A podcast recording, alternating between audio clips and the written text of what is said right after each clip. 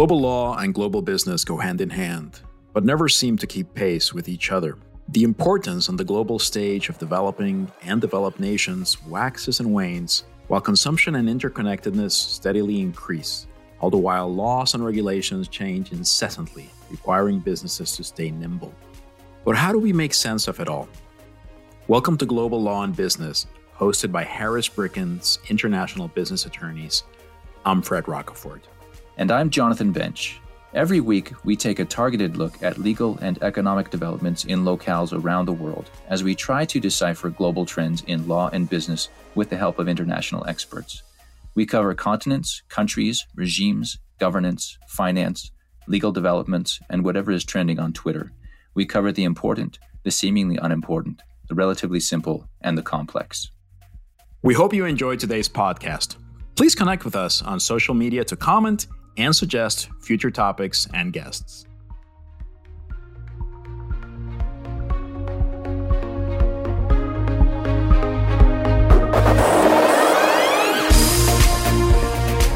Today, we are delighted to be joined by Rodolphe Ruffié, an international attorney with Clifford Chance based in Paris, where he specializes in international commercial arbitration, investor state dispute settlement, and public international law his practice encompasses Europe, Asia Pacific, Africa, and North America, pretty much the entire world. So, Rodolphe, welcome to Harris Bricken's Global Law and Business.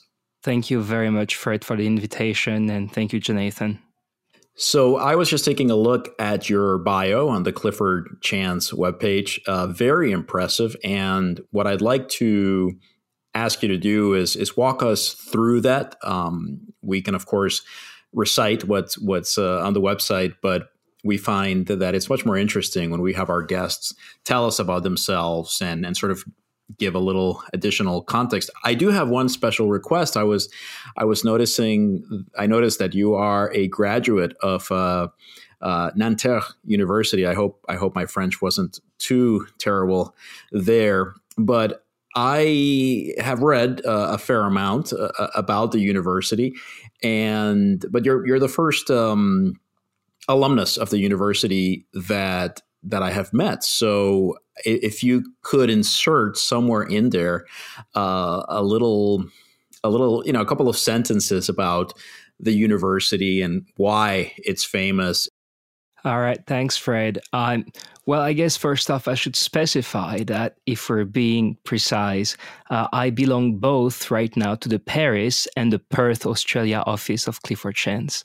Uh, and I guess my colleagues in Australia would be quite sad if I were not to mention this. I actually belong to the Perth office, uh, even though I'm French.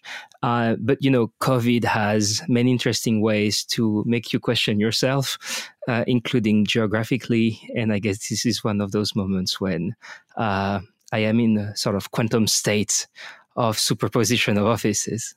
Um, uh, when it gets to my profile, I'm I'm I'm French, as I have mentioned. I've studied in France, as you've as you've just mentioned yourself at Nanterre, and I will get to this in a second. Um, but I'm not qualified in France. I'm qualified in New York State, Washington State, um, Western Australia, and New Zealand. Um, and again, I guess it, it explains a little bit uh, the fact that I'm based in between uh, France um, and Australia at the moment.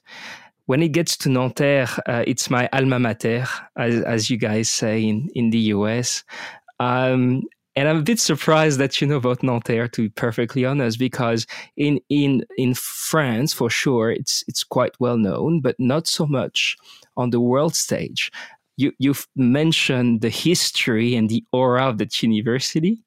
Um, and yes, it has a very interesting uh, background because it was basically born on the ashes of the 1968 revolution uh, in in France, and um, basically it was that time that also um, you experienced in the U.S. where society was trying to break free from the bounds of you know custom and the old ways um, in many respects. And that university really incarnate that spirit of revolution. So in a way it is a very very french university.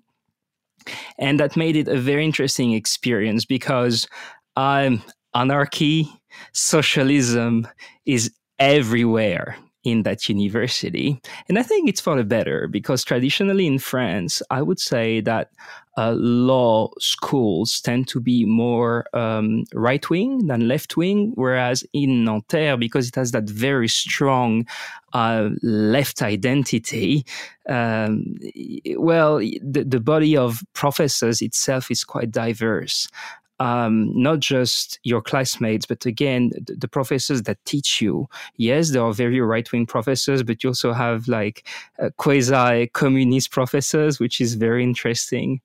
Uh, and the reputation that the university enjoys in, in France. And it's quite unique in, in, in that respect, I suppose. Rodolphe, your background, even for Fred and me to look at as international lawyers. You you are the international lawyer's international lawyer. So this is a lot of fun for us to talk to you uh, because you've studied in so many places and worked in so many places. So let's talk about international law. For those who are in the business, we talk about public international law and private international law, and you have experience in both. Can you explain the difference to our audience? Yes, of course. Um, so perhaps it's a bit better to start off with public international law, uh, even though it might be a bit counterintuitive. But when when one mentions international law, um, usually uh, they refer to um, the, the laws between states right? You think UN, you think WTO, and that's really public international law. And in a way, public international law is the international administrative law, right? It means it is the law that governs the relations between states as opposed to relations between people, right? Um, you've got the law of the sea, space law, um, international trade law, all of those bodies of law that exist within the framework of the UN or other international organizations. That's public international law. And that also encompasses uh, part of my practice, which is international investments, right? Now, when it gets to private international law, it's a bit murkier, to be frank. Um, the definition is not the same across the board in different jurisdictions, but let's just say that private international law or the conflicts of laws rules that you encounter in different jurisdictions that regulate this time the relations between people as opposed to the relations between countries. So, um, to take a, a, very simple example, um, if, uh, say, you've got a contract between a French guy and, and a Japanese company, um, and nobody specifies what law should apply to the contract depending on in which jurisdiction the contract was executed um, you're going to have conflict of law rules that will tell you, okay, because that guy is French, the company is Japanese, but the contract was made in England, then you should apply the law of whatever country based on the laws of the place where the contract was made. These are called rules of private international law. But private international law, in a looser sense, also means simply um, the laws, generally speaking, that apply in international context, an international business context. Um, and I guess that in a way, you could argue that international arbitration between companies is a component or a segment of private international law, even though from a purely academic perspective, it's not very accurate. But as I said, it's a bit murkier compared to public international law, which is well defined, uh, usually as compared to private international law. I think you described a perfect scenario, which is very common in our world today that you have, especially in international trade, you have a buyer in one country, you have a seller in another country. They may be goods exchanged, there may be services. And often these parties never leave their home countries. And a lot of times they don't involve lawyers. And so they don't hit on those important things like choice of law and, and how to resolve their disputes. I find that a lot of our practice is is educating clients on how to do business internationally within that private international context, given all of the laws that can apply to the situation. Right, I, I completely agree with what you've just said, Jonathan. Um, and uh, you know, you mentioned clients, but it can even be colleagues or people around you because we tend, and I think it's true for many trades, not just uh, our profession. You tend to forget how technical these things become and how specialized they are. So um, I guess at some point, those things are so obvious that they're deeply ingrained in your brain Uh, and if you don't pause when you talk to neophytes or just people who are interested, but it's not their job, um, you realize that you, you jump a bit the gun when you get to talk about those international things. Um, and it's always interesting, I find, to take a step back, uh, put yourself in the shoes of the teacher somehow, and and and you know just give a little explanation as to what exactly you do, um, and and what is exactly that it is to practice as an international lawyer, even though per se doesn't really mean anything concrete. So, Rodolphe, you have experience in a very wide range of industries, everything from energy to mining to space activities, even esports, all of which are constantly evolving. But within this, uh, I'm wondering if you can single out uh, a couple of industries that uh, you particularly enjoy uh, working with.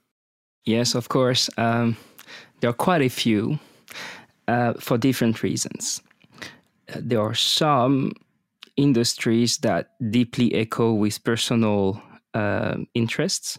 You have mentioned esports.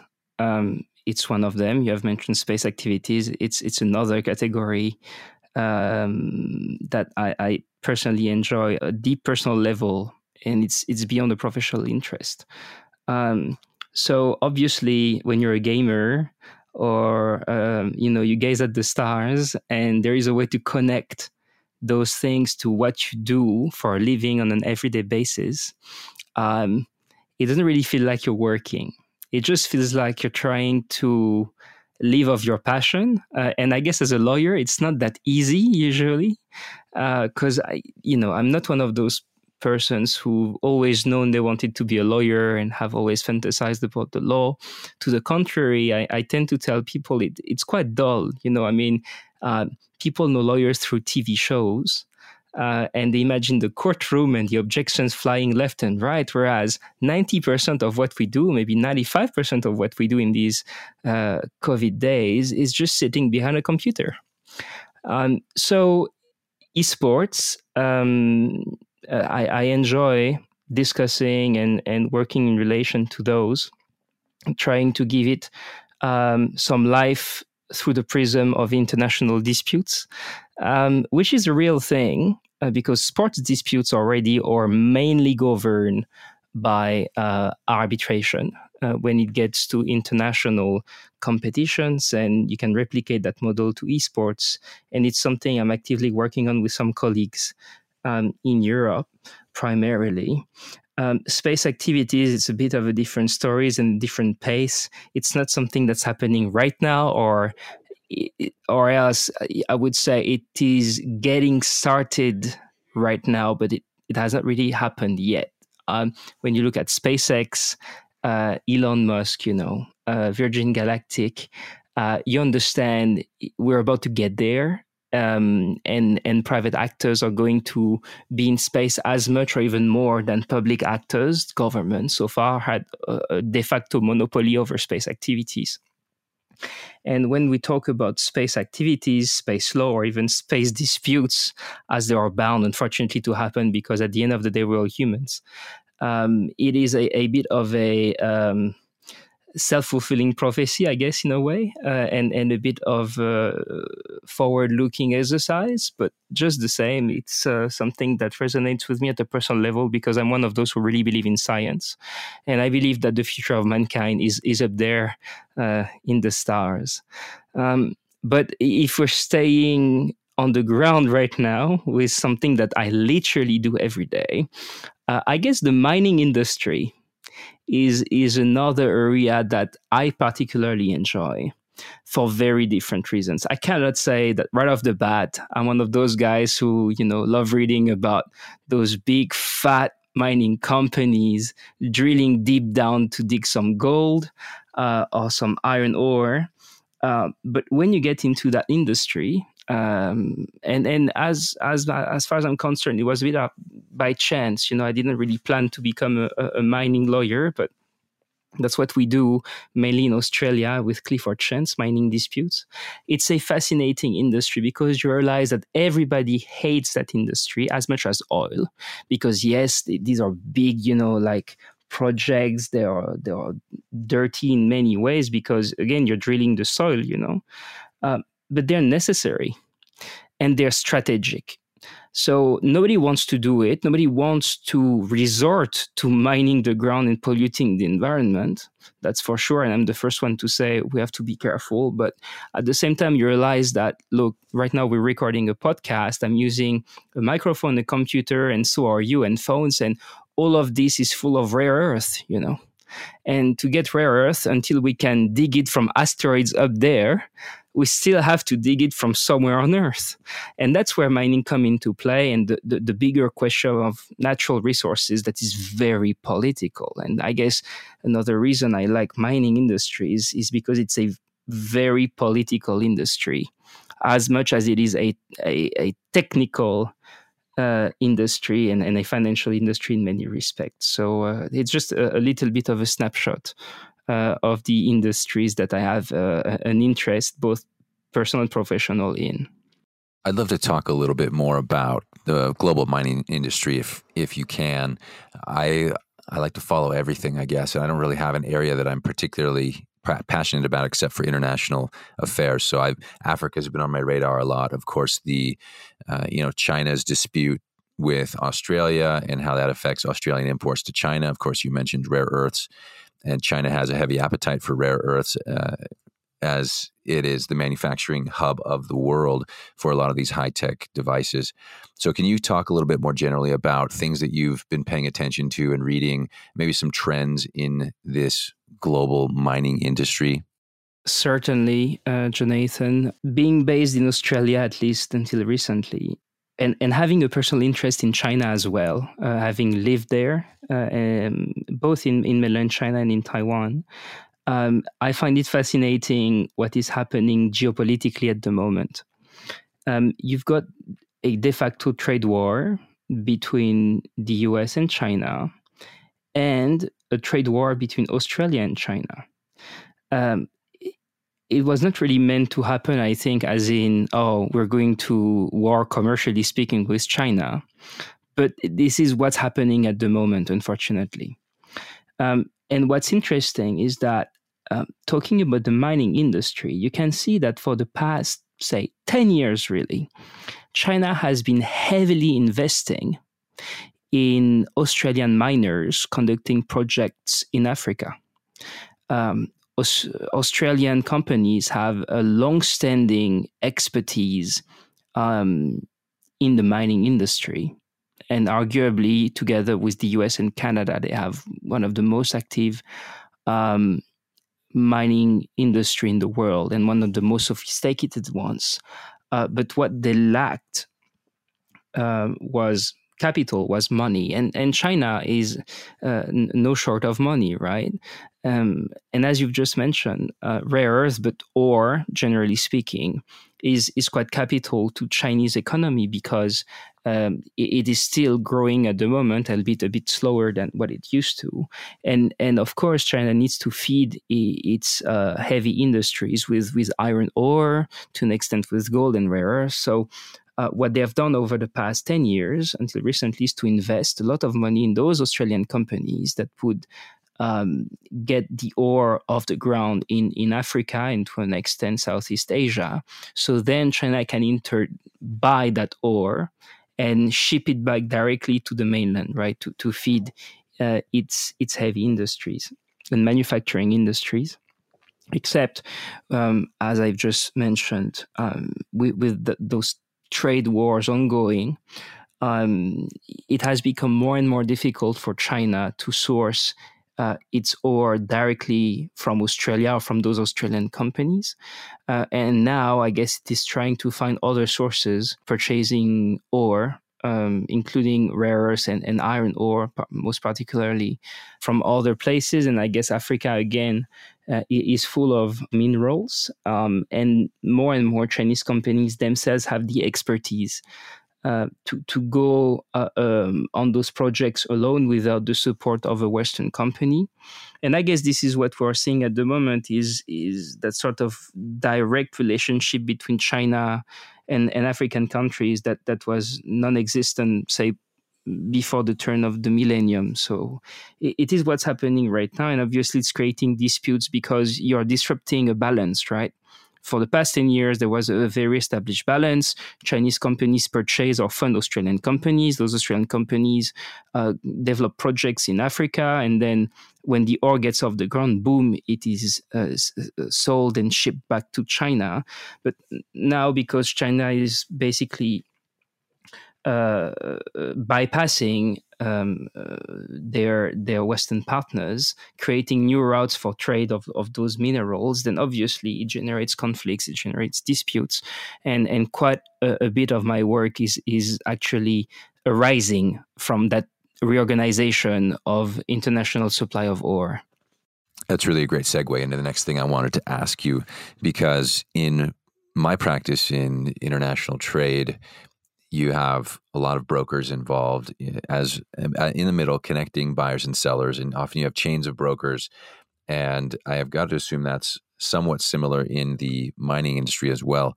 So can you talk a little bit more about your work as a registered arbitrator? You've been involved with the international arbitration center of the chinese arbitration association. That's the caai the pacific international arbitration center piac uh, can you talk about what you do as an arbitrator and what kinds of disputes you see, and uh, maybe some uh, some interesting stories uh, of things you've been involved in?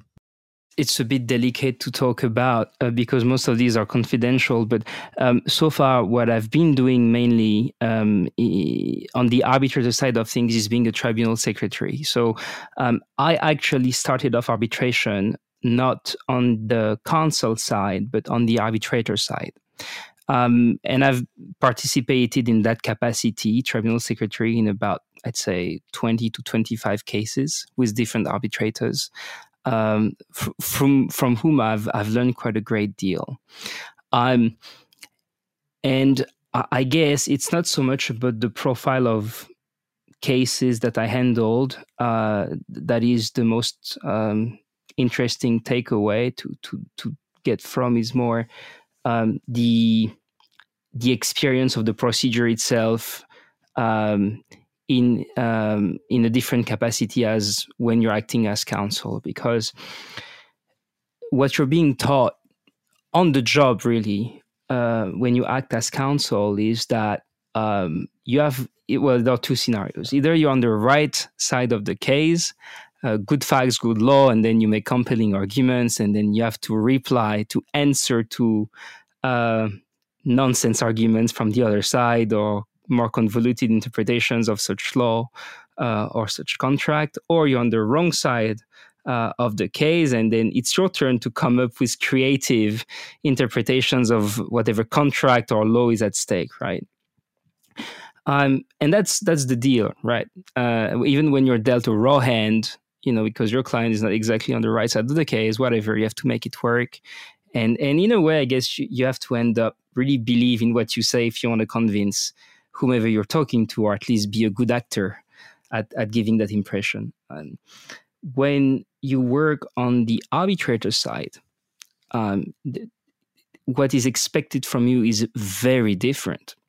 Uh, you're not asked to uh, deliver a narrative. You're not asked to create a story you're asked to look beyond the stories that are put to you by the parties uh, and try to make sense of, of an entire universe of facts and law um, and be able to decide what what makes sense and what doesn't make sense. It, it sounds, I guess, not so complicated because you're thinking, well, yes, obviously, you know, I mean, I'm just reading all that material and I have an opinion. Well, stories are compelling, right? And and then uh, you, you really have to be able to take a step back and look beyond the stories that are put to you. I, I personally thoroughly enjoy being put in that position uh, because I guess um, I, I, I, still want to believe in injustice and what one could call the truth um, behind a case or, or, you know a situation. Um, and and that quest for you know what is what is right, uh, what is the, the, the, pertinent outcome when applying the law, uh, the applicable law to a given fact pattern is is is quite challenging. Um, it's a different challenge to being counsel, but um, definitely it's something I personally enjoy. I wouldn't be able to really give, as I said, the typical profile of cases that I've handled as tribunal secretary. They've been very, very different. Um, but but then again, to me, the most interesting part about working on that side of cases is is really the procedure, um, as opposed to really the types of cases that you get to handle. With twenty to twenty five cases under your belt, I'm assuming that at least a a couple of those have been a little special, right? I mean, if it was only one or two, then chances are that they would have taken place probably in maybe more, more conventional settings. But I'm just wondering if if there if there are any experiences that that that stand out um, because of of the venue where where the arbitration took place, or because of some of the the parties. Of course, we understand you you cannot reveal uh, the identity of the parties, but I'm just wondering if you have any any war stories about your hmm. your experiences uh, on the in the arbitration world. Yes. Um, well, yes, I guess so. Um, I recall one of those cases that was a bit odd, actually. Um, I was tribunal secretary, and it was an arbitration uh, seated in in Stockholm, uh, Sweden. Um, and the institution that we were using was the um, SCC, the Stockholm Chamber of Commerce. And there was nothing really wrong about the case per se, but it was a bit funny because um, there were two Russian companies fighting over the ownership of a hotel in Russia, and it's it's extremely common for Russian parties to use Stockholm and London actually as as both a seat and venue for their arbitrations. And I recall it was quite peculiar because the day of the hearing, uh, usually in arbitration and even in court, you know, you wear you wear a nice suit and all the parties are uh, all dressed up the same pretty much at least when it's males wearing again suit tie etc etc so uh, of course the three arbitrators and, and myself the tribunal secretary showed up fully suited the claimant just the same.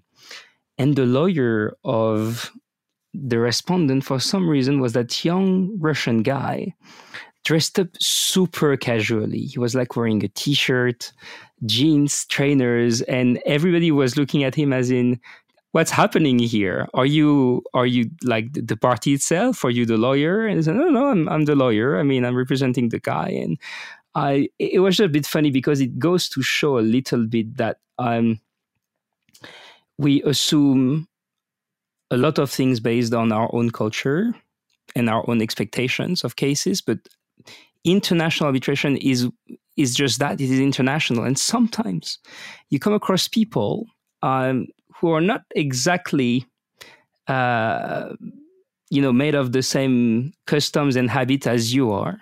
And you're quick to assume that because it's arbitration everybody's going to behave the same and do the same things. And no no no not at all. And that's what makes it a fascinating field. So i just found it quite quite odd on the spot and I wasn't too sure what to say or do. But then in the end, uh, we, we looked beyond the, uh, the garment, of course, and and uh, that, that, was just an interesting one uh, that I found a bit funny because it was unusual.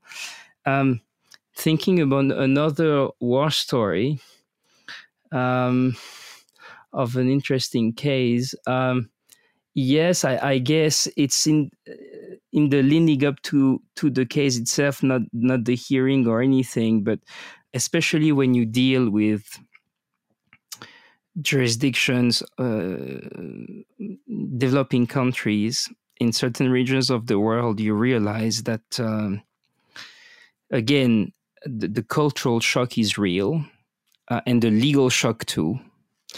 Um, I recall. Um, that one case when I was working in China. Uh, it was not it was not really an arbitration in the beginning. It was about first identifying the laws as they should apply to a given situation and was conducting some research, you know, on the internet using some databases of legislation, etc. And then at some point, I recall that I was unable to figure out uh, exactly what the, the, details of the application of the law should be, what the rules should be ahead of that case we were trying to build up. And I, I asked uh, my boss then, um, what's the best way to get the information? What what sort of textbook I should look into? He said, no, no, no, Rodolphe, you don't understand.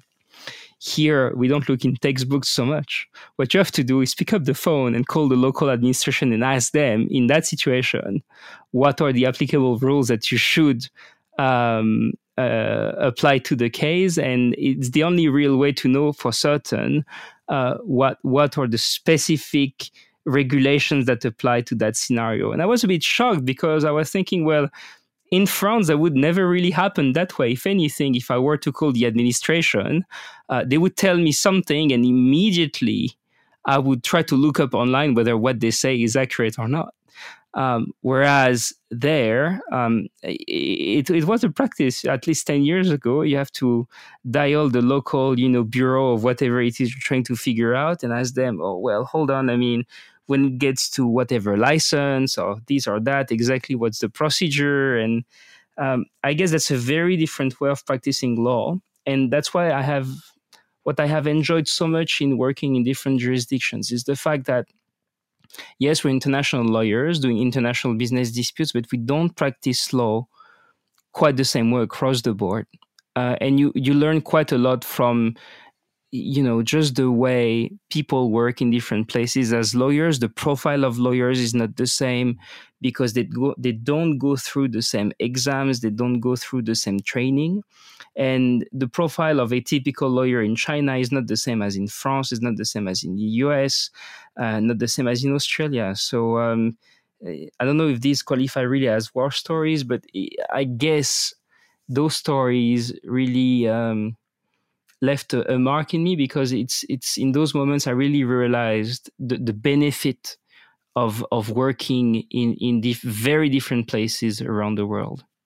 I mean, first of all, I think these these do qualify as as war stories, but you bring up a a, a very fascinating but also accurate point, which is that the world of, of lawyers is, is a really diverse one, and and I, I'd venture to say that in other in other professions you might have less of a divergence right? I mean if you are a, a surgeon right no matter where you are you're ultimately going to be cutting people open and dealing with human bodies which you know are are uh, the same no matter no matter where you are. If you're an engineer you you have to make sure your your buildings uh, don't don't fall down. But when it comes to when it comes to lawyers, um, th- there is quite a bit of of, of difference, uh, and of course that just reflects the the cultural expectations of, of, of what a what a lawyer will do in each each jurisdiction, and and certainly I've I've um, uh, during my time in in China, I, I, certainly had my my fair share of of these uh,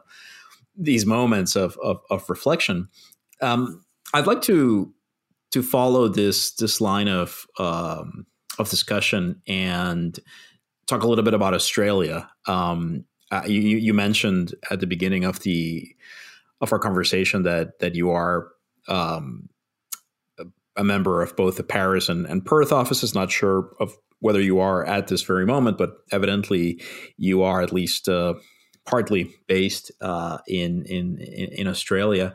So I'd like to to hear more uh, about the the Australian lawyer, if you will, and the the Australian legal system. Obviously, from from the perspective of common law uh, attorneys like uh, like Jonathan and and me, there's there's obviously some some similarities between the systems every once in a while, depending on the kind of work what we're doing, uh, especially the more international uh, matters that occasionally we'll run across Australian case law, right? Uh, but I'd, I'd, like to hear a little bit more, uh, especially given your perspective as as something of an outsider, right? You have that ability to perhaps look at things with a with a you know with a more critical eye, and I don't I don't mean that in a in a negative way. Simply someone who can who can look at it through through different different eyes.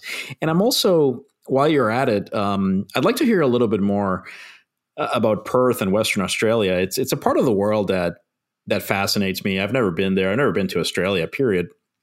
But but certainly when when you look at the map, right? There's there's just something fascinating uh, about the fact that there's this large city, obviously you know the kind of place that that has uh, a Clifford Chance office, but it is pretty isolated.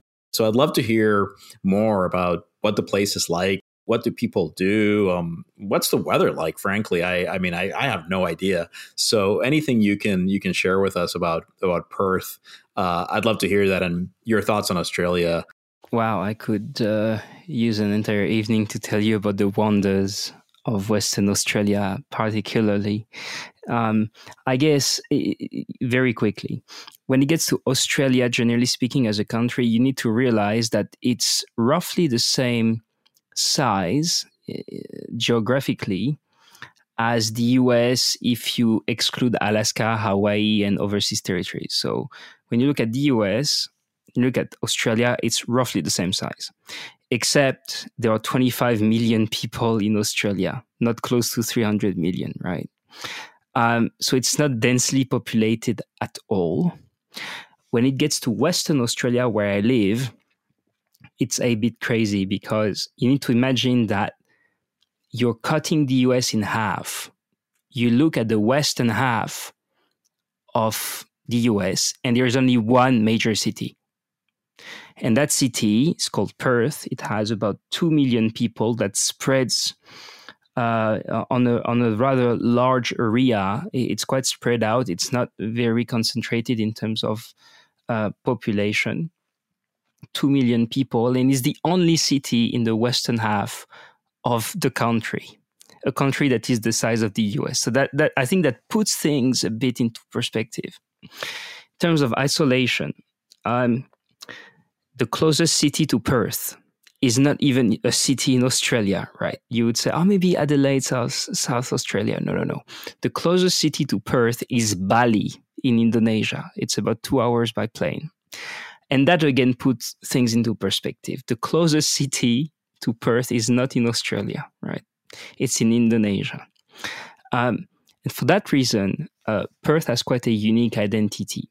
Uh, it has always been a bit secluded. They know that they live in their own little corner of Australia, which itself is in its own little corner of the world, right? Because the country itself is quite isolated. Um, and yet, I wouldn't say that when I first landed there uh, almost three years ago, I felt too much of a big cultural shock. Um, in terms of climate, I, have never been to California, but I, I, know quite a few people who did and who also been to um, uh, Perth, obviously. And then I guess the climate is roughly similar. Um, and I'm sorry, I'm going to use uh, Celsius degrees here. Um, but the coldest it gets, like in the dead of winter, if you can call it that, in Perth is 15 degrees, which is not too bad.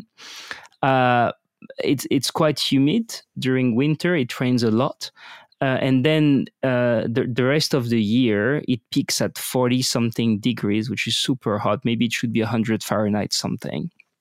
Very dry um, the lifestyle is very close to what I have experienced in the US. Um, you know, you know, I've lived in Seattle, in Washington D.C. Um, uh, they're very different places to Perth, but in a way, it's you know, big new country, very modern cities. Um, if you're after the Parisian nightlife, you're gonna be miserable there. Just the same, if you expect your nice little European quaint um, city center with the medieval castles, the museum, etc. Just the same, you're not going to be very happy living in Perth. If you're after the nature, um, the, the, beautiful landscapes, nice beaches, um, that is the place where you want to live. Uh, again, it's not densely populated, so by my standard, it makes it quite attractive. Um, lots of space, very nice people. Um, and and I guess when talking about the people, we're delving a little bit more into uh, culturally what it means to live in Australia, and I guess it's a place that is halfway between the US and the UK because again, it's a big new country, right? Just like the US. Um, compared to those old European countries, but they have actively sought to maintain that bond with the UK. So, in that respect, they are still very European in their mindset, and and certainly at least half of the population is not quite ready to let go of monarchy, even though uh, it, it's purely symbolic at this stage. The, the, the Queen of England, who is also the Queen of Australia, doesn't have much power when it gets to you know uh, legal affairs and politics, but they are still attached to that European identity.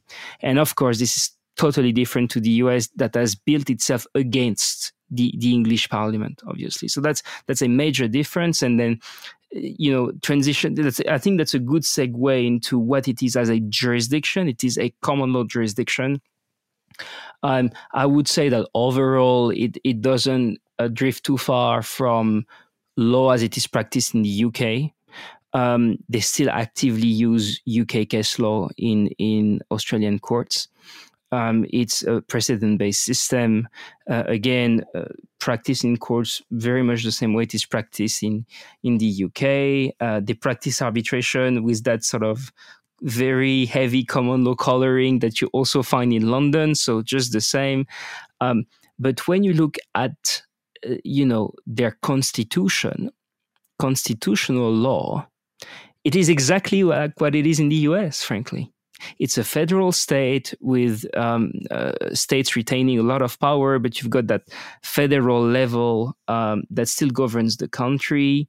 Um, they have the same approach to their constitution and its interpretation and civil civil rights and and uh, public liberties as you do in the U.S. And that's why when I requalified as an Australian lawyer, I really relied heavily on what I knew of or remembered of U.S. constitutional law and of um, UK uh, UK private law when I was still studying it at the university. So it's you need to imagine it's sort of halfway between again uh, English law and and US law. US law when it gets to constitutional matters, and UK law for for the rest, I suppose.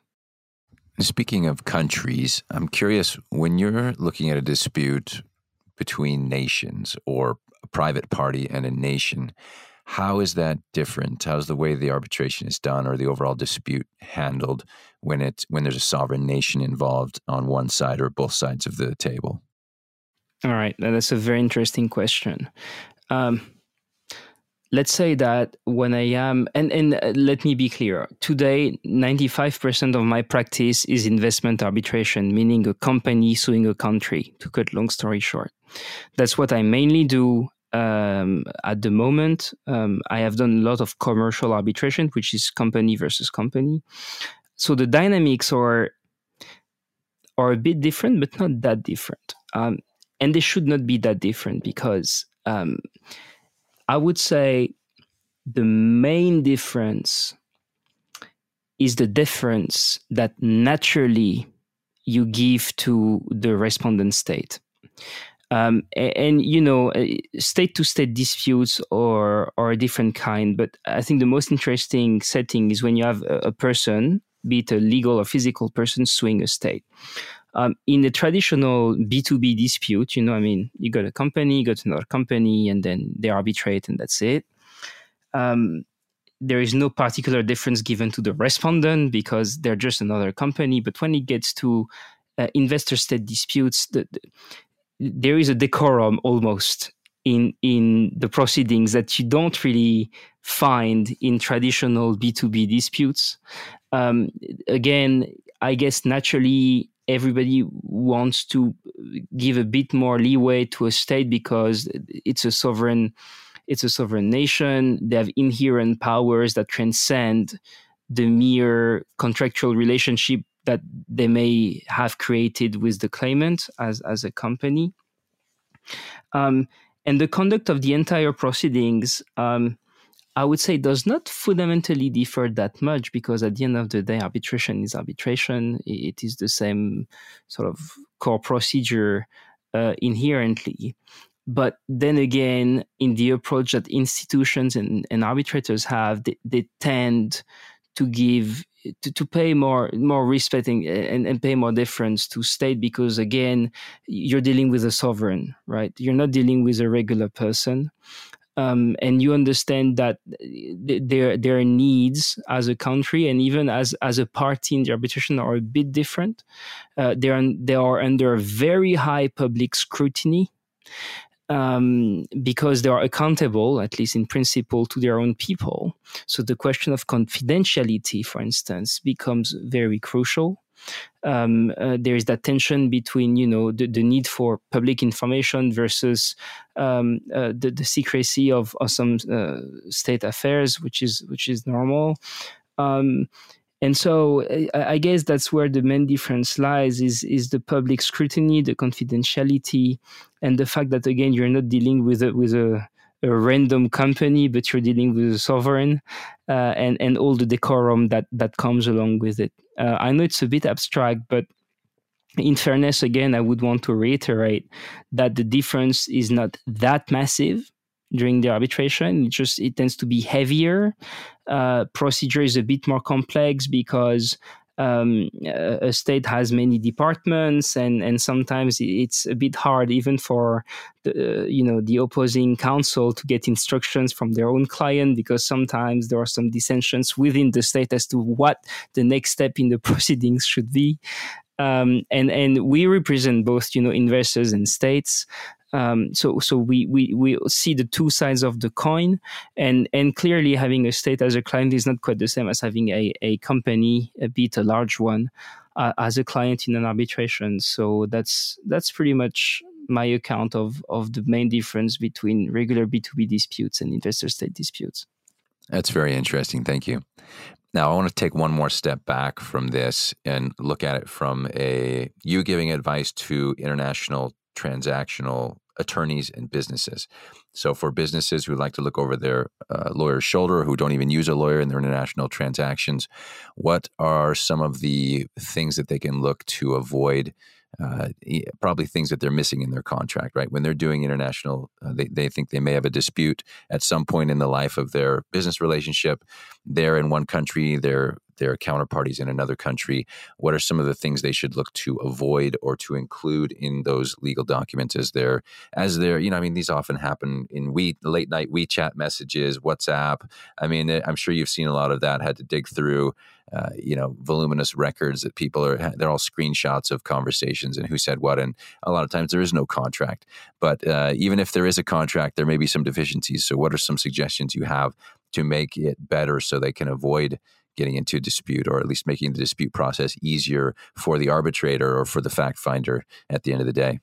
Right. Um, you have mentioned the, the midnight uh, WhatsApp messages, and it's exactly the first thing I wanted to mention is that um, when you conclude a contract, you know, an agreement with a business partner, um, you don't really want to think about divorce, right? I mean, when you're getting married, and you're happy that you're getting married, you don't think about, oh man, what could happen further down the road if one day something wrong uh, between us arises. Often, what we hear is like, "Oh, you dispute lawyers, you know, you you you're real on negative, and you really want us to think about all those awful, terrible things that could happen to us." And the answer is, yes. Um, yes, I want you to think about them because you're going to be so miserable if you don't think about them now compared to further down the line when something wrong happens. I'm not saying it's going to happen, but again, we're all humans, we all have diverging interests. And at some point, it could be that um, there's a, a, divergence of interest between the parties in a contract, and all of a sudden, um, the relationship changes, and one of the parties start defaulting on what they're supposed to do, etc. So, the, the, first message I want to send to people concluding agreements is um, we're not here to create problems. We're here to let you know that there may be problems in the future. And if you want to avoid further issues to the main problem you're going to have, be it legal or commercial, you might as well think a bit ahead of the game, right?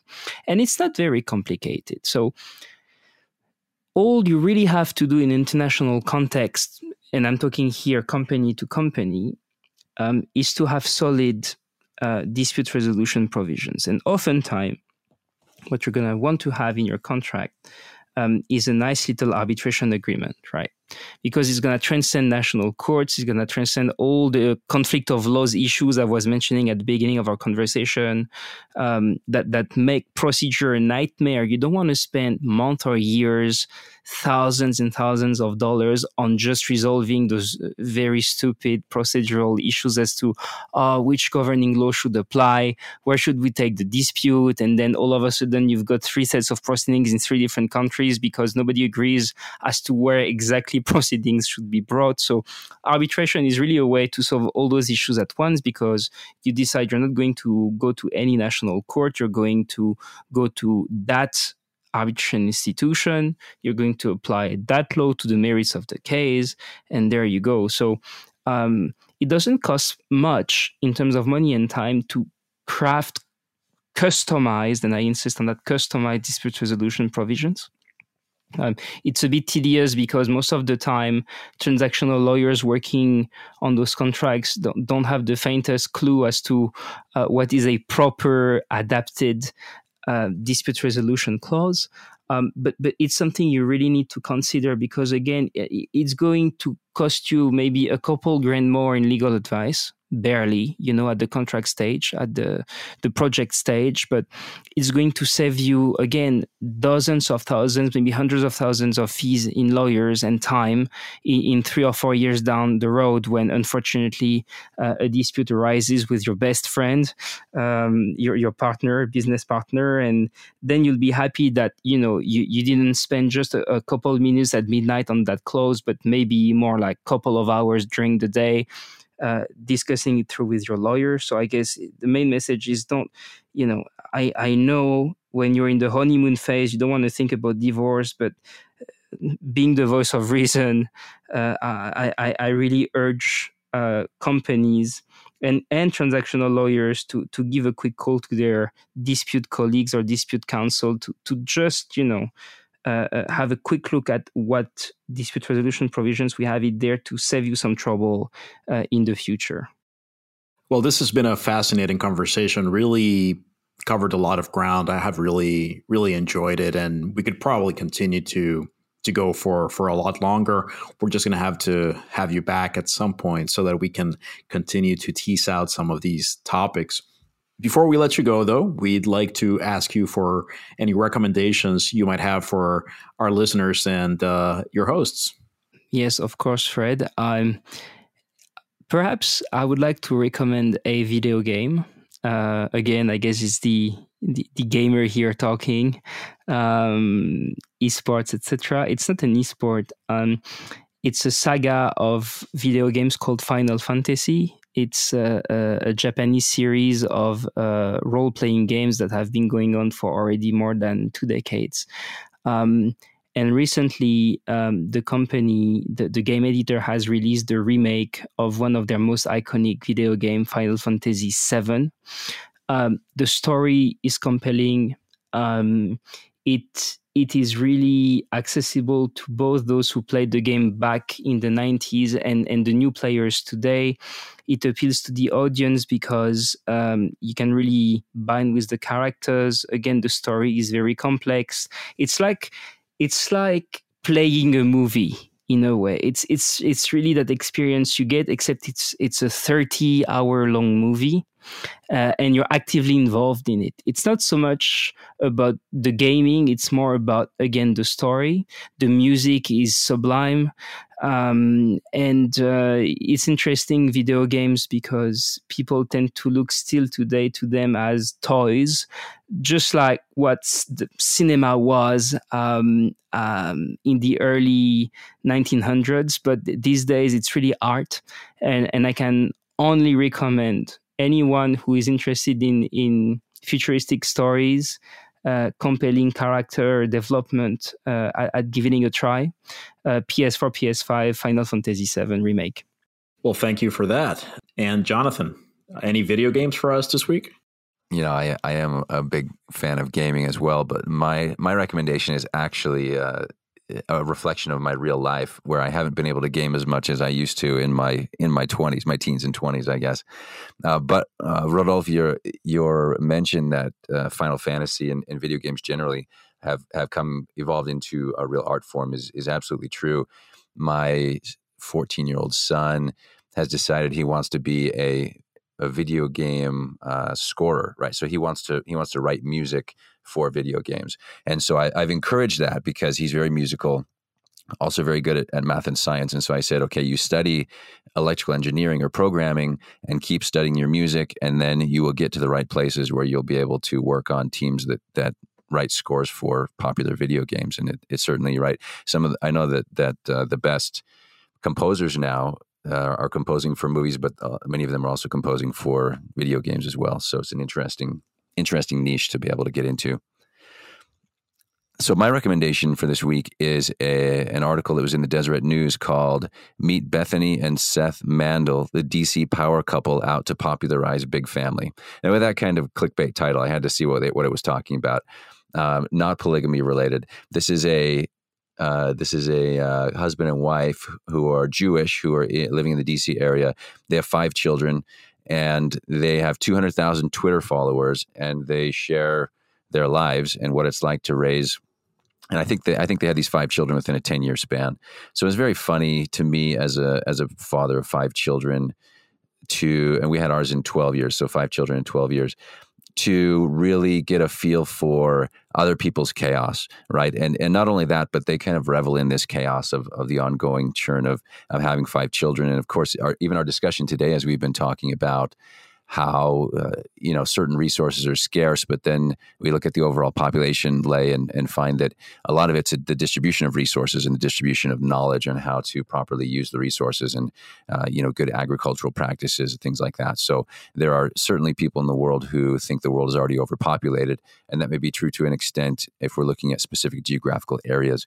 But uh, you know, I'm I'm of the school of thought that the world itself uh, we have a lot of space, and frankly, we're better off having good people who are trying to do good things. And so I'm I'm the father who is raising a large family of what I, I hope will be good contributing people of society. And so I, it's interesting to see other people not not of the same faith as I am, just uh, getting their perspective on big families versus uh, those you know countries that aren't even in replacement rates in terms of uh, the children that are being born in their countries. So that's my recommendation for the week. We'll have the link in the blog copy. Fred, what do you have for us today? My recommendation this week, I actually thought about it and almost brought it up uh, d- during the interview because there there was something that Rodolphe mentioned about our work and and how it, it, we really spend a lot of time just just in front of computers and typing, and in some ways, it's there. There's often not not a very clear connection to the bigger picture of, of, of, of, what, what we're trying to, to accomplish. And, and um, along those lines, I'd like to recommend an article that was published in uh, Notre Dame Magazine. This is the, the magazine that I get as an alumnus. This is an article called What Are We Doing? And it's written by Jonathan Malesic, M A L E S I C. This is in the latest issue of the of the magazine, which is available online at magazine.nd.edu, and it, it, it provides an analysis really of of the, the the changing nature of work and how many workers these days, especially. Uh, workers in in office settings are, are just really disconnected from from the the results, if you will, of what they do. And then he, there's a lot of focus on on just how much time we spend typing and and how this has become a, a commonality across across many professions, regardless of of what you are doing. And and this really hit home. Um, one of the these last couple of weeks, I've had a couple of uh, medical appointments, and it's struck me that uh, the last few times that I've visited a, a doctor here in the U.S., there's always been a computer literally behind uh, between me and the practitioner. Um, you know, they bring they they wheel in their their little table with the with the laptop, and you know, sure, there's probably good reasons for that, but uh, but it certainly it certainly struck me as being a very a very true. Um, a, a very accurate observation, and and for us as, as attorneys, right, we do spend so much time uh, typing.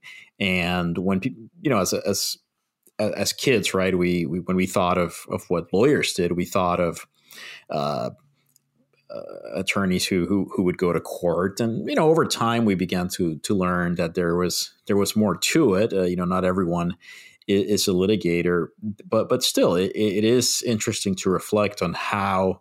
Um, so much of what we're doing at a at a practical level um, resembles what what people are doing uh, uh, across the economy. And anyway, this article looks into looks into that and and, and addresses some of the um, associated issues in terms of dissatisfaction on the part of workers who who just don't don't see that that connection uh, between their toil and a practical result. So again, what are we doing?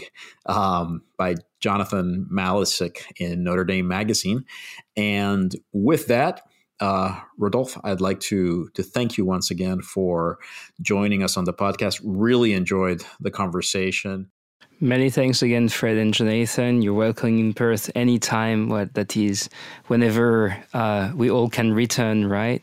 Um, thank you again uh, to you both, and thanks for uh, Harris Bricken as well for the invitation. It was uh, very nice to reconnect with the firm after such a long time. So uh, again, thank you, everyone. Global Law and Business is a production of Harris Bricken. The team includes Madeline Williams and Michaela Moore.